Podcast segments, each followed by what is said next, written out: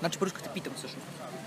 Как започна всичко при тебе с дрифт? Как стигна до това ниво, което се намираш в момента? Откъде започна всичко?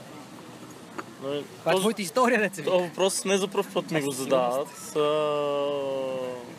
Като цяло винаги съм харесвал автомобилите. Исках да стана автомобилен дизайнер.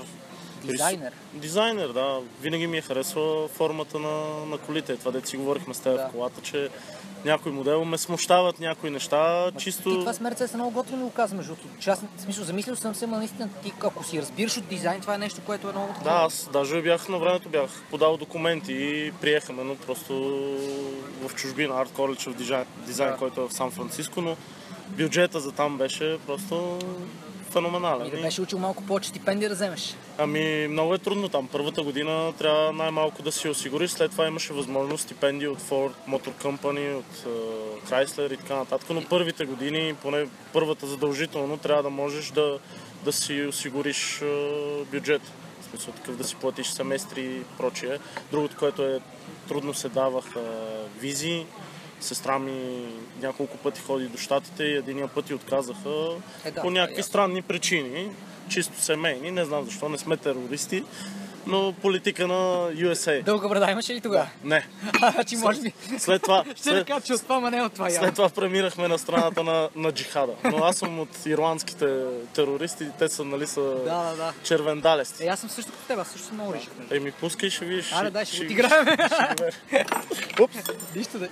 А, и след като не стана, като не стана нещо с автомобилния дизайн, малко така се поразочаровах, но винаги си харесвах колите. Започнах да се занимавам с семейната кола.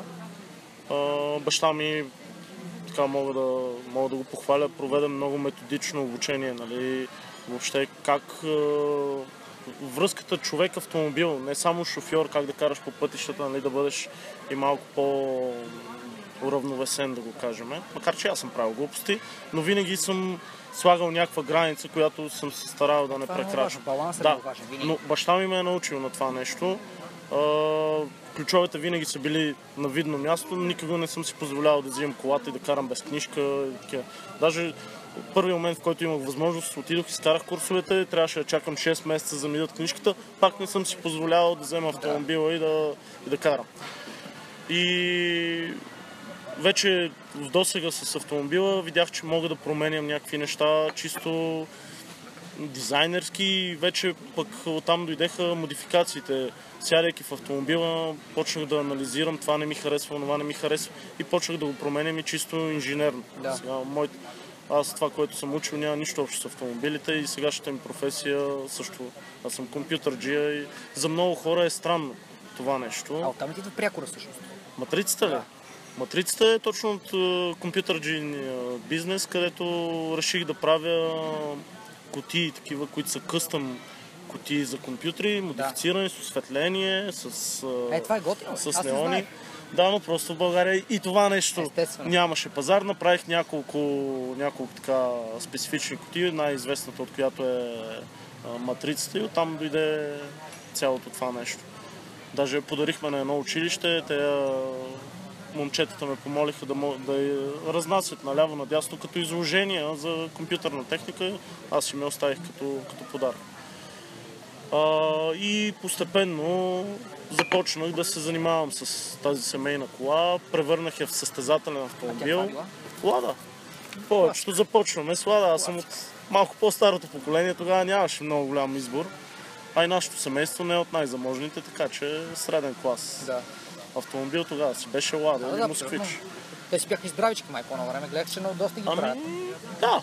Колко е Сега, здрава руската кола? сега това е много под въпрос, но е автомобил с характер, който се научаваш да го възприемаш като част от семейството или а, не мога да кажа, че е уред за стигане от точка А до Б. Винаги има някаква драма или нещо Винаги забавно. интересни начин. Да. Толкова истории имаме с него, че той се е превърнал в част от, от живота ми и деца вика, ще го споделям с всеки един, който имам възможност да, това нещо. Пазиш ли си още? Ами не. За съжаление много се... На дин ли замина вече? Ами, до някъде. Много се амортизира колата и реших да... Опитах се да практикувам дрифт с нея. Да. Оказва се, че като платформа е неподходяща. И реших просто, че няма смисъл да, да инвестирам повече в нея. Спечелих един шампионат, който е пистово пилотиран, който няма нищо общо с дрифта. Пробвах дрифт, не стана и реших да разкомплектовам. Някои части подарих, други продадох, Да. които после реинвестирах в сегашната кола, която вече развивам от 2008 година. А, реално по дрифта се запалих от една японска манга. Манга. Манга, да. Да, бе. Initial D.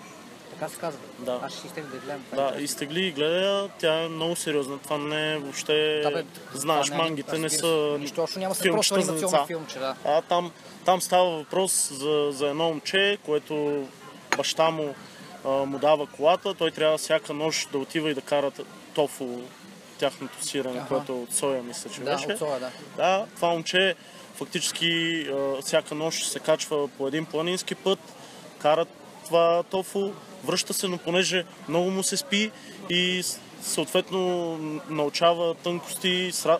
буквално се сраства с автомобила и почва да го кара по абсолютно уникален начин, защото пък има едни драми, там се сипва тофото в началото, Аха. като дрифти повече, Да, то, да, се, то се разкашва, да. драми с баща му, но това, което най-много ми хареса, че до някъде приличаше на мене. Цялата история прилича на мене, защото там баща му се, му помага по индиректен начин. Понякога е строг, понякога вижда, че момчето се лута, не върви в правилната посока. Няма, в, нямаше заложена крайна цел, нали, той да стане някакъв велик състезател, състезател на Формула 1, а просто баща му го подбутваше по някакви да го наречеме правилни пътечки в гората, Да, да, нали, да. която трябваше да го изведе и да го превърне в това, което примерно вече в последните серии, то сериала продължава. Той няма conclusion, няма... А той в момента си продължава да си Да, върви този но, стига, но по-бавничко, Е, да. по-бавничко излизат вече сериите. А, съответно това момче съвсем случайно попада в едни нощни Гонки. гонки. Ми, по-скоро състезания, да ми наречем. Аз не обичам думата И мен не гонка, защото не ми звучи правилно. Много не, Непрофесионално звучи. непрофесионално и не, не е показател за това, което се случва, защото на някои места наистина са по-организирани, няма анархия, чисто не е на писта, но, но, е пак по-професионално, пак е достатъчно сигурно. Макар и винаги да има риск.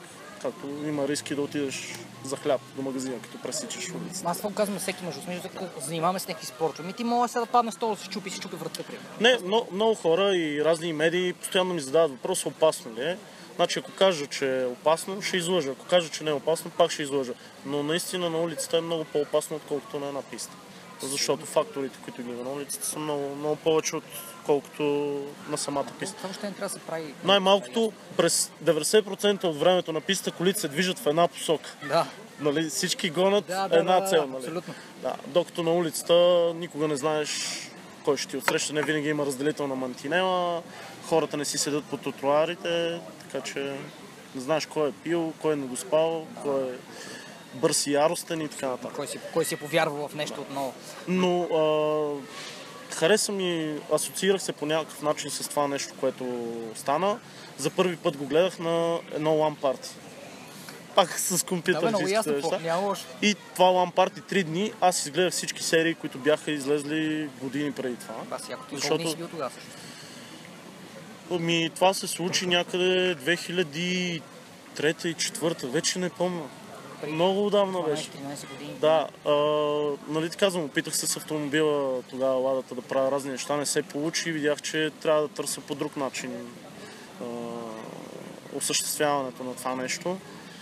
А, купих тази кола, видях я на писта как се движи. Коя кола? Също когато си Да. А ти караш от колко 10 години караш с нея? Еми от 2008 година. Реално е, е купен автомобила. Да. А до тогава си карал ладата. До тогава карах ладата. Даже много хора останаха изненадани, като я продаваха, защото беше една от най-хубавите лади. Да. А, нали, имаше и много състезателни, но моята беше много добър баланс между улична кола и състезателен автомобил. И тогава купих BMW-то, реинвестирах всички пари, теглих заеми, като всеки един от нас. Класика. Защото нямам богат татко, нямам сервис и започнах в един гараж да, да да строя. Заварявали сме вънка на студа на минус 20 градуса, вали сняг, купуваме най-лони. В смисъл абсолютно дет се вика underground тунинг и благодарение на ладата пък научих много неща. Научих се да, да работя с материалите, да работя с машини, да, знам а, какво трябва да направя, да не допускам грешки, защото грешките в моторспорта са скъпи и финансово, и а, чисто морално, защото много често са фатални, в смисъл такъв за автомобила Да. и това те демотивира.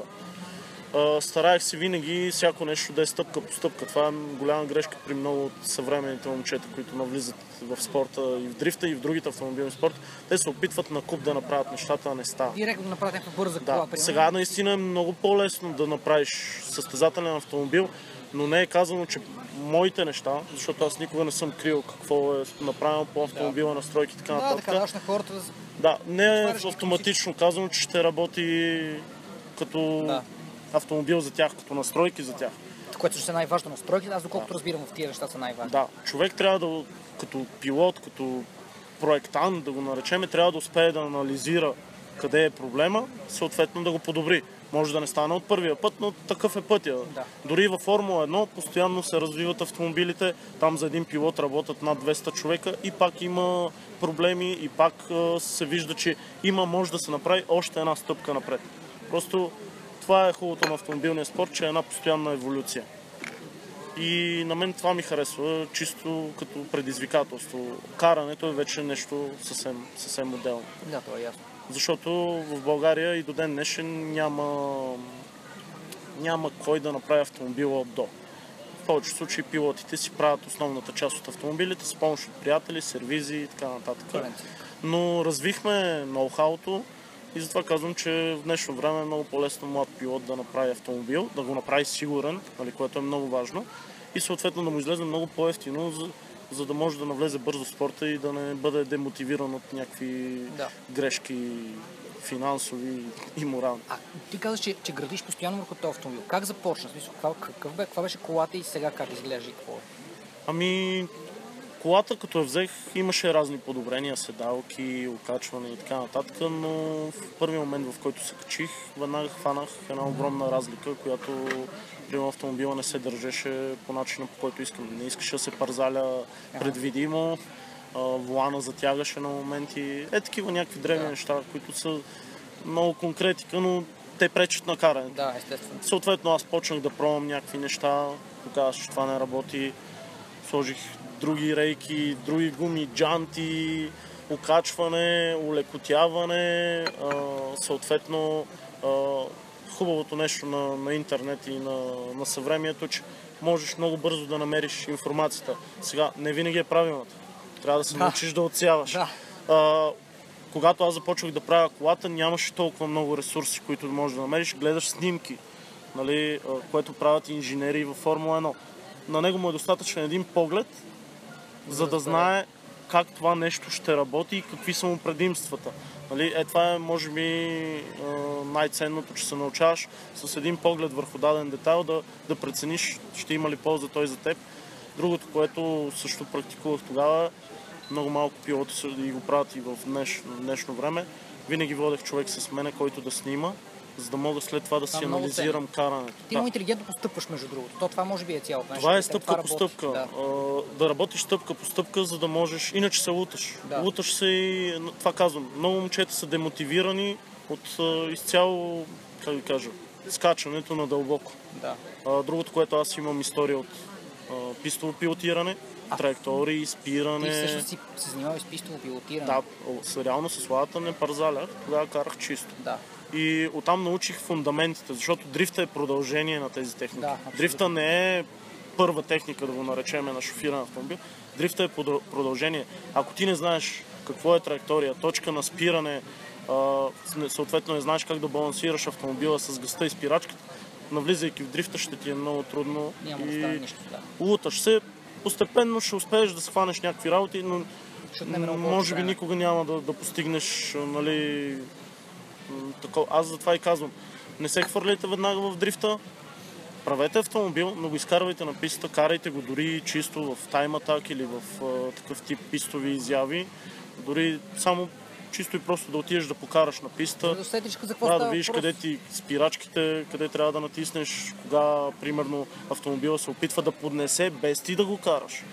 Как- какъв е баланса на автомобила? Да. Неутрален, дали не дозавива, дали презавива и така нататък, да се опиташ да намериш силните точки на шасито и съответно да видиш твоите умения. Съответно ти как пасваш на него и си го направиш по, по, по него после. Да, практиката е такава, че високоскоростният дрифт е най-трудният.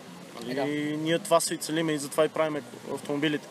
Когато караш чисто и автомобила почне да ти се пързаля, това е един вид високоскоростен дрифт, дори да не е на такива агресивни ъгли. Там можеш да отработиш финната, финните рефлексии, вече там мускулната памет, как да реагираш. Нали? Дори да хванеш автомобила да не се пързаля е едно голямо постижение. Пък след това вече да се научиш да го оставиш автомобила да, да направи това, което искаш, вече е следващата стъпка. Ти как за себе си направи тези стъпки, между другото? Мисля, че от 2008 ти си почна да състезаваш 2008 реално погледно. Как премина това цялото нещо? Кога почна да печелиш, ако искаш така да го... Ами, а, като цяло за мен винаги победите са били не първостепенно нещо. Да. Не знам хората отстрани как им се струва. А, за мен победата по-скоро е била важна като самата борба на пистата. Да. Нали, това, че се качвам на подиума и така нататък, никога не ми е да е. Ами, по-скоро самата борба, значи удоволствието и удовлетворението да спечеля състезанието ми носи повече, отколкото примерно там да се появя, да се снимам на стълбичката Да, и до ден да. днешен ми е малко, малко странно. То това те прави точно истински състезател, защото много хора го играят само за победата, да се видят, а ти също сега, нали, ти отиваш на стълбичката за 2 минути, 5 минути, снимате нещо, правиш, взимаш а то цялото, това целият процес е много готин. Стълбичката, стълбичката е официалната част, нали? без Да. нея не може, тя е важна и за партньорите. В същото време това е и общо прието за спортовете, фактически това е завършика на състезанието. Това е като зарята, нали? Да. да го наречеме, пръскането с шампанското, но реално победата за мен е в смисъл и успокоението, че съм направил правилното и нали, автомобила се е държал така, както и, а, съм искал, е много преди това. И много често и, и моята приятелка ми задава въпроса, ти не се ли радваш, нали, защото на, нали, аз се усмихвам на, на подиума, но реално а, за мен е, нещата от, от задоволството идва след самото състезание. Да, да. Нали, първо, когато вече финиширам и след това, когато вече прегледам клипове, видя, че съм се справил добре, че автомобила се е... това е, има и такива комедийни клипчета, нали, казват му на пилота, ама нали, поздравления, ти спечелихте той. Да, ама имахме проблеми и така нататък. Да, да, да, да, да. Мисля, че е се съвсем сеща- друго, да. да. И той, «А, да, но, но вие спечелихте. И той пак Него сериозно, да, но имахме проблеми и Да, така да, да. нататък. За него е Да, но вие ще е имате сега един куп, да, Да. ще проведете оргия с жени, шампанско. да, но имахме проблеми, отговаря пак пилота, при което, нали, Та това е истината също. да, е за да бъдеш успешен пилот и, и механик, и инженер, и въобще в какъвто и да е спорт, трябва да успееш да анализираш а, нещата, които, които стават и на трасето, и съответно вече пък като развитие на автомобила. Да. Съв, съвременните спортове вече са толкова изпилени като, как да кажа, като изисквания, като резултати, че буквално всички сме атлети. Да, не, да, не да, е нужно да бягаш, за да бъдеш атлет и трябва да си винаги фокусиран, винаги да можеш да анализираш, защото в крайна сметка ще бъдеш добър състезател, но ще бъдеш посредствен и а, нали, пък, за да се развиваш в спорта, трябва да си успешен състезател, за да може пък и да се връща на твоите партньори, на твоите спонсори, те са ти гласували доверие, инвестирали са в тебе, трябва по някакъв начин да, да върнеш това нещо. А, добре, кои сте всъщност, лично за теб, кои сте най-големите победи, твои си лично? Най-голямата победа за мен може би е, че за всичките тези години не се отказах. А, нали, имал съм моменти, в които съм си казал, нали, ще зарежа всичко, много е трудно, не стигат парите, не, не, мога да, не мога да се справя чисто физически. Да, да. Сега имам и доста травми извън трасето. Ами, като всеки начинаеш, човек работиш с инструменти, не, ви, Да, това е не винаги, си, вариант. не винаги си фокусиран, изморен си, много често се налага да работиме по цели нощи, по цели дни. Спали сме в гаража и, и до ден днешен се получават такива моменти и се получават разни травми, както при, при другите атлети. Не си подготвен, травма. Дали е на писта или извън писта, много от най-добрите атлети, травмите са им докато карат колело или такова. Точно когато не са фокусирани. Да, да, да, класика ти си по-отпуснат тогава и те Да, и тогава. И съответно и ние страдаме от, от такова нещо. Отделно, че работиме с тежки гуми, джанти, Да. много наброй. За кратко време по регламент имаме право да смениме гумите само за 5 минути. Вече ползваме механици, вече нещата като се развият до такова ниво. Но това е, може би, най-големия ми успех е, че, че не се отказах. Другото, което така лично задоволство аз изпитвам, че хората, които са ми гласували доверие като приятели, партньори и така нататък, работиме години с тях. А не, както е типично за България, три дена ихо и след това тихо. Нали? Да, това ми е любимото. Една година спонсор, имаш или партньор и след това не иска и да чуе за, за тебе и за автомобилния спорт, защото на много, Ще мес... разочарова. на много врати съм чукал и не се отварят именно заради несериозни, несериозни хора. Не мога да ги нареча и състезатели, защото реално като отиваш при партньор, аз се опитвам да отида като, не като състезател, ми просто като човек и да, да кажа аз какво мога да предложа и съответно какво може да, каква е изгода. Нали, аз имам специфични изисквания за моя спорт, но за мен е по-важно какво ще получи човека, който инвестира в мен и в моите идеи. И вече на, на трето място идват е, европейските постижения, защото за всичките тези години в България се имаме някакви спънки с, Да. С регламенти и с оценявания, защото това е най-големият проблем в дрифта. Много субективно оценяване. Субективен е спорта. В България организаторите не искат да отделят достатъчно пари да внесеме да го наречем ноу-хау. Някои се опитаха, но само за момент. Да. После стана много скъпо. И до ден днешен в България този спорт малко, малко куца от към организация. Надявам се, когато спра активна дейност, да, да мога да допринеса за подобряване на това нещо. За момента се опитвам обаче да съм полезен по друг начин. Да. На пистата и вече който е поискал, който е поискал моята помощ, съвети и вече а, самото ми участие в мероприятия, колкото мога съм го осигурял. Никога не съм се много крил, никога не съм бягал от отговорност. Опитвал съм се да изчиствам регламенти, да направим шампионати, които да са за начинаещи пилоти. Смятам и за напред да по някакъв начин да, да остана. Може би като спра активна дейност, като състезания, ще имам повече време да, да помогна този спорт, поне в България да се изчисти. Трябва много ясна и чиста концепция. Всичките тези години ние се опитваме някакси групово да го бутаме, но не винаги се е Защото получавало. много. по-отделно и защото всеки се бори за нещо за себе си, сигурно. Не сте... Да, в България по принцип е малко Всеки себе си, трудно. Да. Винаги съм се опитвал да, да поставям другите над мене. А, нали, сега не мога да кажа за другите, не искам и да ги обвинявам, но се вижда и обратното, което е нали, смисъл, жалко, защото спорта можеше да се, да се развие много, много по-добре. Затова и отидох да карам в чужбина. Да, разкажи за, за европейските титли. Какво стана? Ами, част от развитието, аз ти казах, че всичко върви стъпка по стъпка. 2008 година купих колата, още на втората седмица отидох да карам в Гърция, не дрифт. Опитах се да парзалям автомобила на Мерцедес. втората седмица, да, Жестоко. откакто, откакто взех автомобила, включително той нямаше достатъчно сила, но въпреки това а, така, обрах овации, включително ми забраниха да карам по този начин на пистата.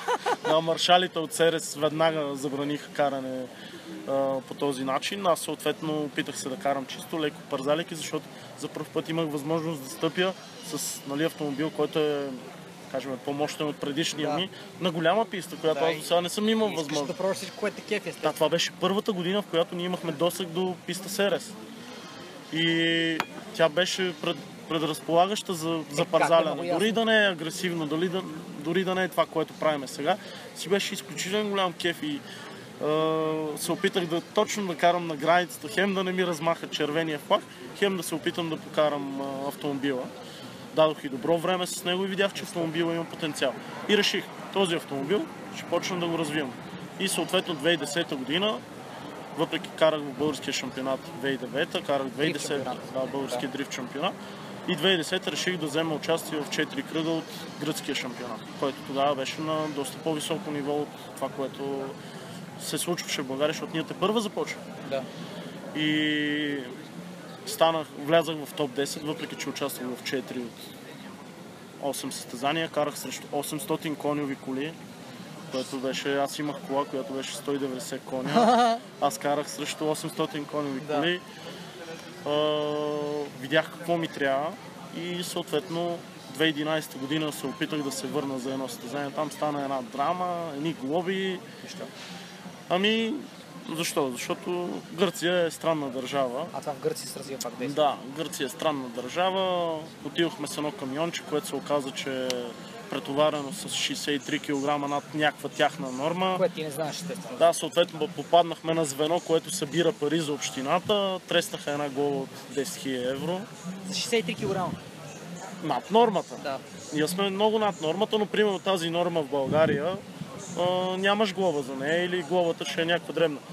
А, дори в Германия да отидеш главата ще е примерно 200-300 евро. Просто Да. гърците а, може да направиш главата 1 милион, след като никой не ти я плаща, тя няма никаква стойност. Но ние като чужденци няма как да не я платиме.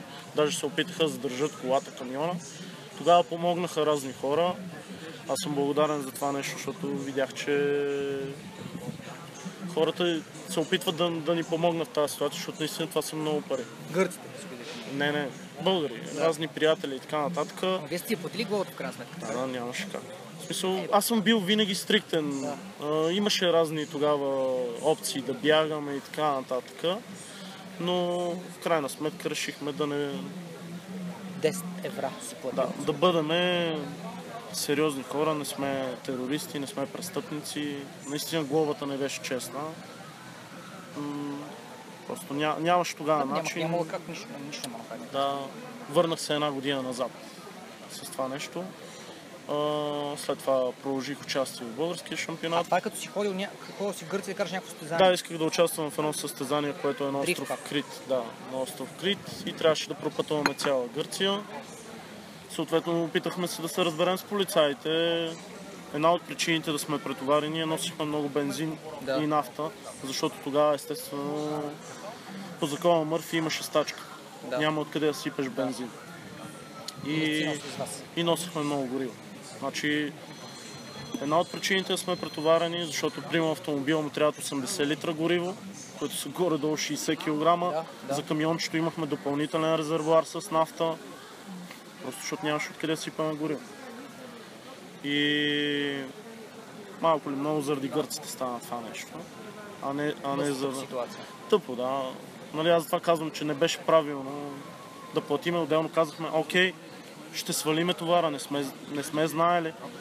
Аз прекарах една седмица там и до, и до ден днешен аз не видях закона, никой не ми го показа, ходихме до полицейския участник да видим аджиба каква точка сме нарушили.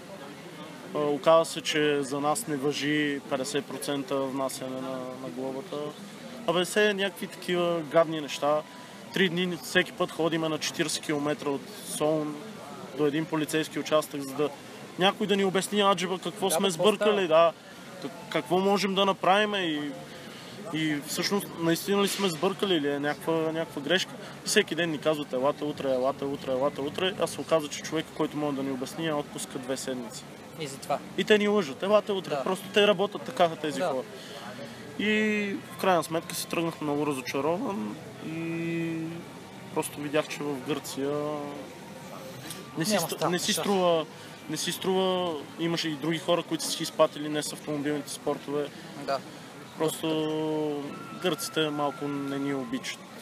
Да не говоря, че там се сблъска с някакви странни работи. На брифингите, на другите се обяснява по половин час, на нас ни се обяснява 5 минути. Но аз съм доволен, защото там научих ценни уроци от карането, от карането на бързи писти и видях, че натам трябва да се развивам, защото тук основно в България се караше на картинг писти, Да. Където скоростта е сравнително малка. Малко е, да. Там прием входа в завоя 120 км в час. което- което средната скорост е между 80 и 90 км в час за тази писта, което е е много. бързо се развиваш. Когато караш на бърза писта, имаш конкуренция и така нататък, много бързо знаеш къде са ти слабите звена и успяваш да ги развиеш. Картинг трасето е хубаво до един момент. Докато свикаш с колата, може би. Да, и за шоу, и за така да. нататък. Но има много бавни забои, завои, които спъват инерцията на автомобила. Буксуваш на място, вече като направиш много мощни автомобили. в един момент виждаш как бавен автомобил, нали, слаб автомобил върви с мощен автомобил. Нали, ако отидат на бързо трасе, и ще видиш огромна разлика, но на бавното трасе просто мощният автомобил се окопава и разликата не, не е толкова, Не е толкова голяма. голяма. Да, и съответно пък е много по-лесно да хванеш автомобила, докато на скоростен дрифт вече се изискват Да, подготовка на автомобила, подготовка на, на, на шофьора и чисто и психологически. А, кажи ми само няколко думи пак за, за, за как спечели кога за- спечели. за Европа? Да, да съвсем още мъничко. King of Europe е може би най, най, най-стария шампионат, така сериозно, Да. който се развива. Има и други шампионати, но а, като регламент и като такова, ние винаги сме се опитвали да, да го наподобяваме. Да. А, съответно, това беше и естествената стъпка. Те направиха 2013 един кръг в България, в който взехме Да, участие. След това карахме в Харватска. Ти си спечелил кръга в България и си отиш в Хрватска. А, не, кръга в България тогава станах втори. Да. Спечелих кръга в Унгария и кръга в а, Харватска. Сега там има едно специфично нещо, че последните кръгове са двойни точки. Да. Къде? ще са по-трудни? Ами чисто комерциално. Те и Формула 1 направиха Да, така, да. за да може да се държи интригата до последния момент. К- Буквално, ако се издъниш или караш сейфти в последния кръг, може друг да стане шампион. Да, Нищо, да. че ти примерно си бил постоянно. И, и така. И ти реално погледно си бил с последните три кръга. А, да, аз спечелих последните кръгове. А, съответно там и в дрифта получаваш и точки за квалификацията. Да. Много е важно да соловото ти из- изпълнение, както и в фигурното парзаляне, да бъде на, на ниво, защото там можеш да вземеш точки и съответно пък, понеже е директна елиминация, съответно пък караш, има значение срещу кои противници Да, караш. да. Ти не можеш да го нагласиш, но трябва винаги да се стараеш да, да караш в чело. Да. А, съответно, винаги съм се старал и соловите ми изпълнения да, да, са, да са на ниво и това ми даде и възможност нали, да, да издърпам малко в точките, но пак последния кръг беше много инфарктен, защото там трима, трима човека имаха шанс да станат шампион. И ти крайна сметка пък спечели. Да, аз и, и, и 2013 и 2014 спечелих последните кръгове, макар че там се опитвах малко по-тактически, защото винаги има шанс да се издъниш. Е, не, не, ти, ти си имаш Винаги стратегия, шанс да се щупи автомобила, но в момента в който вече видя, че нали, няма нужда да пазя и автомобил, вече се хвърля. Спокойно мога да, Да, дори победата да не я спечеля, виждайки, че тактически вече имам преимущество, се стараех, нали, пък и да не съм много сейфти на самото мероприятие. Но не може, шампионат не се печели с скачане на, напред с главата. Да. А, отделно, че с- геройство. да, с геройство. При мен нещата казвам, че всичко е стъпка по стъпка. Мога да кажа, че спечелването на титулата 2012 е благодарение, т.е. 2013 е благодарение на това, което съм правил 2012 и зимата, нали, между 2012 и 2013. Съответно, спечелването на титулата 2014 пък е изцяло благодарение на това, което сме изчистили 2013. Защото аз почти а, миналия сезон не съм пипал нищо по автомобила. В смисъл такъв, само доизчистихме някакви неща, като концепция, настройки и така нататък. си И се фокусирах да съм постоянен, Да. да вадя резултати. Имахме разни дребни проблеми, пак технически. Не по моя вина, не по вина на автомобила. Ето, няма как състава такива. Няма как. Да заре... Оказва се, че зареждаме лошо гориво и буквално и то в България. Парадокс. Сумите. Да, зареждаш гориво и а, отиваш на състезанието и автомобила не работи като хората. В смисъл български бензин те спъва за състезания в чужбина. Та... Това е стъпка по стъпка. Борих се, съответно се радвам, че пък нали, спечелихме уважението. Все пак и други български момчета участваха, дори и да не постигнаха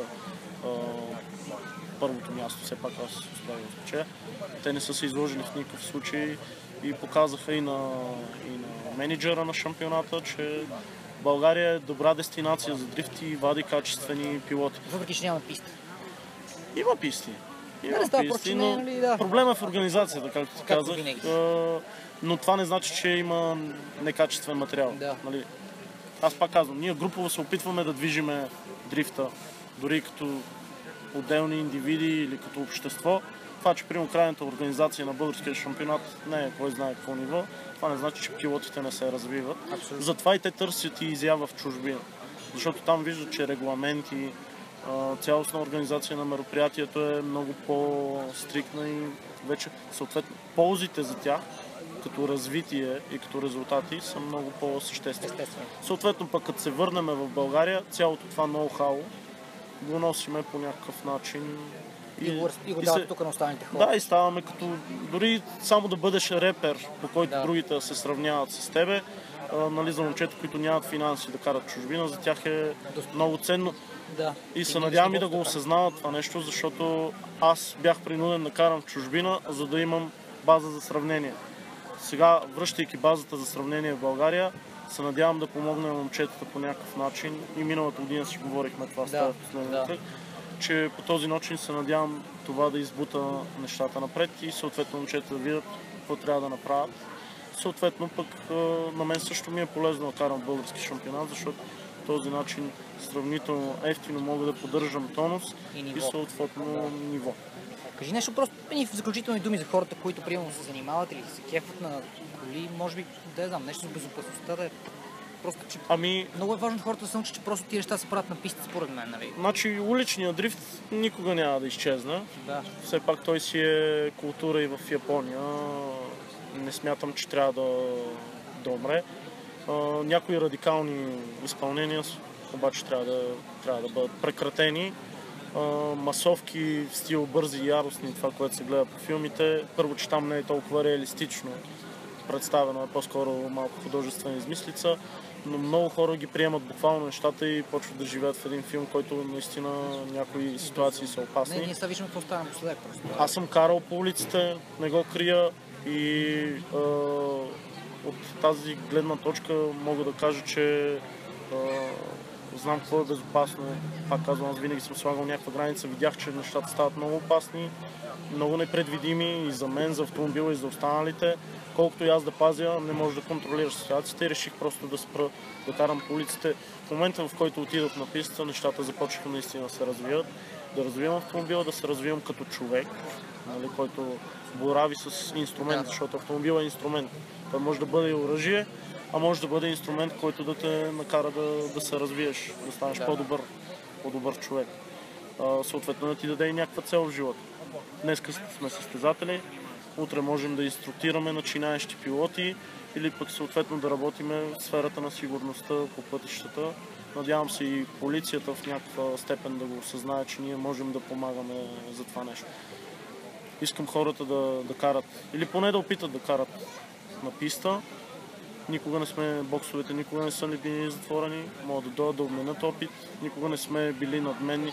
Точно това е най-хубавото на дрифтерите, че малко или много сме общество, не сме някакви надути състезатели, дори да имаме някакви резултати, никога не сме бягали от това, което сме били преди това. Тоест, момчета, които са израснали от улицата, стъпили са на писта, постигнали са нещо с автомобила и съответно и някакви резултати, но винаги сме се старали да връщаме нещо, нещо обратно. Така че това е моето послание. Стъпка по стъпка, да има някаква граница това, което се случва по улицата, винаги момчета да се опитват да анализират какво се случва и съответно да опитат да карат автомобила на, на пистата и да наистина, според мен, там, там ще усетят друга тръпка. На улицата има тръпка, но наистина е много рисковано и много често не си струва. Безмислено. Ево, брат, много мерси.